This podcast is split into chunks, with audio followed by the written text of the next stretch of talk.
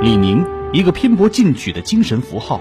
一九八四年，中国首次参加奥运会的金牌之王。上世纪二十年间，从国际体操王子、十四个世界冠军，到二十世纪全球最伟大的运动员，北京奥运会的烛火炬手，再到中国第一运动品牌创始人、企业家、慈善家。如果我不是八八年这样的环境，也许我现在就在做官，或者是做主教练。但就因为那一刹那，我自己一生气，拍屁股就走。从赛场到商场，他是如何经历磨难到辉煌，再失败再创业，最终走出了一条充满传奇色彩的英雄之路，被福布斯中文版评为十大最受尊敬的中国企业家之一。他与妻子陈永妍有着怎样的情感经历？请听老林说旧闻：李宁神话，从体操王子到商业巨匠。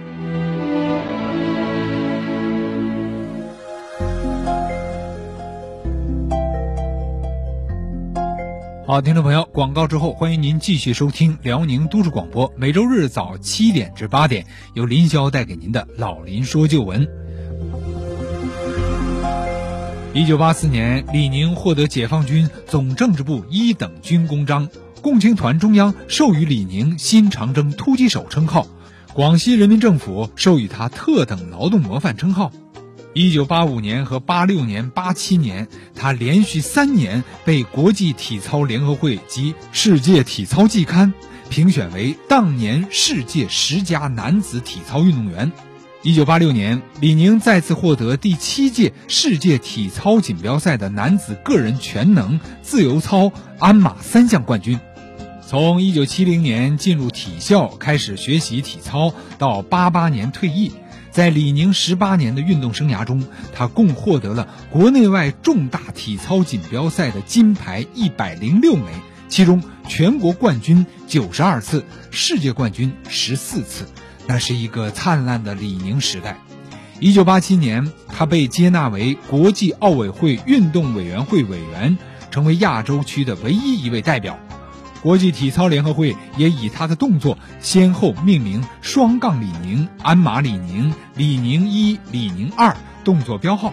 一九九九年十二月，在上世纪的最后一天，李宁被世界最权威的体育新闻组织——国际体育记者协会评选为二十世纪世界最佳运动员。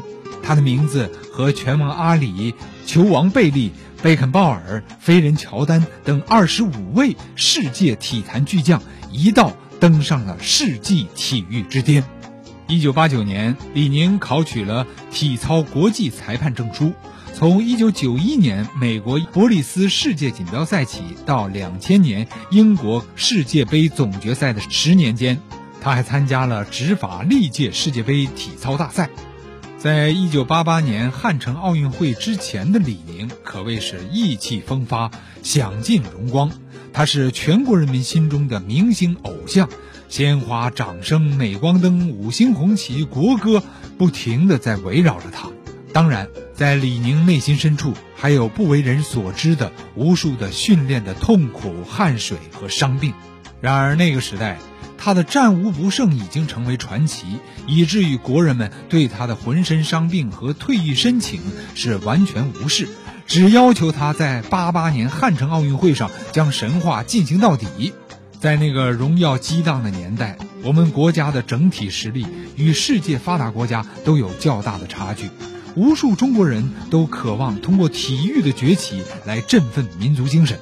于是，体育项目也承载着过于宏大和沉重的政治属性，国家和民族的需要要大于一切。当时的社会环境啊，不像今天这样宽容、包容、多元化，所以李宁想退役，但又不能背负见好就收、临阵逃脱的罪名。但是体操毕竟是吃青春饭的。在一九八八年汉城奥运会的赛场上，年事已高、二十六岁的体操王子在关键的吊环比赛中竟意外失手摔了下来，整个体育场是鸦雀无声。爬起来的李宁只能微笑着摇摇头，这零点零一秒仿佛是被痛醒的梦境。而在跳马的比赛中，他再次落在地上摔了个屁墩儿，大师水准的表现令大家大失所望。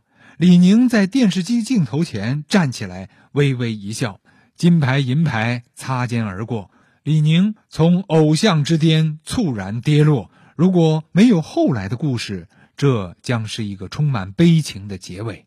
于是，嘲讽、责怪，甚至谩骂铺天盖地而来。李宁跌落后的微笑，竟被误解为对比赛满不在乎、不知羞耻。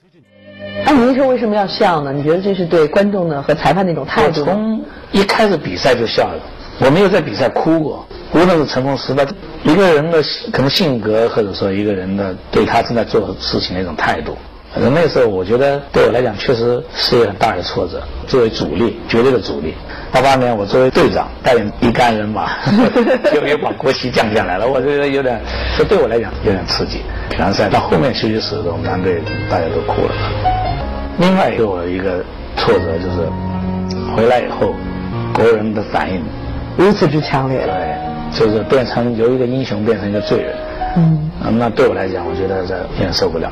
有时候人获得荣誉的时候，像我刚才讲，就是说请神出动欢迎你的时候，祝贺你的时候，你会很骄傲。当人们突然把你变成罪人，对你进行谴责、这个无情的对待的时候呢，有时候这个人就缓不过来。其实啊，奥林匹克精神就是更高、更快、更强，自信、自强、自尊，是相互理解、友谊长存和公平竞争。体育精神和竞技体育呢，它是人对自身局限的一种不断超越，它体现的是人体之美、力量之美。它固然呢也承载着一种民族精神，但与此同时，它也具有观赏性、娱乐性、竞技性。用今天的很多人话说，它就是一个比赛、一个游戏而已。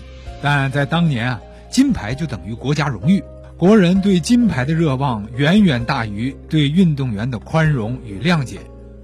从汉城回到北京，李宁在机舱里所有人都离开之后啊，才悄悄地仓皇离去。他远离接待大厅的欢呼与簇拥，偷偷地走了一条灰色的小通道，但依然被机场工作人员认出。有一个人还挖苦了一句：“哼，哪儿不好摔，跑到那儿去摔了，丢人呐！”这让李宁倍感凄凉。好在在通道的尽头，一个守候已久的男人正抱着一束鲜花，真诚热烈地欢迎李宁的归来。他叫李经纬，是广东健力宝集团的老总。在广东省三水市一个偏远的县城里，这个叫李经纬的酒厂厂长，凭借着一纸饮料的配方，开发出一款橙黄色的饮料。他就是后来响彻中国的名字健力宝。这位曾经当过县体委领导的李经纬啊，是李宁的铁杆粉丝。早在八四年洛杉矶奥运会上，健力宝作为中国奥运代表团的首选饮料，获得了不可想象的关注。也就是那届奥运会上，胸怀凌云之志的李经纬结识了刚刚在洛杉矶完成金牌圈地的李宁。于是，这对年龄相差二十四岁的男人很快变成了忘年之交。四年之后，八八年汉城奥运会，李宁失利，他从偶像猝然的跌落了。回到北京的李宁，没有民众的鲜花和掌声，没有媒体的追逐，在他孤单的从一条狭长的通道悄悄走过的时候，只有李经纬的鲜花在迎候着他。好了，听众朋友们。广告之后，欢迎您继续收听。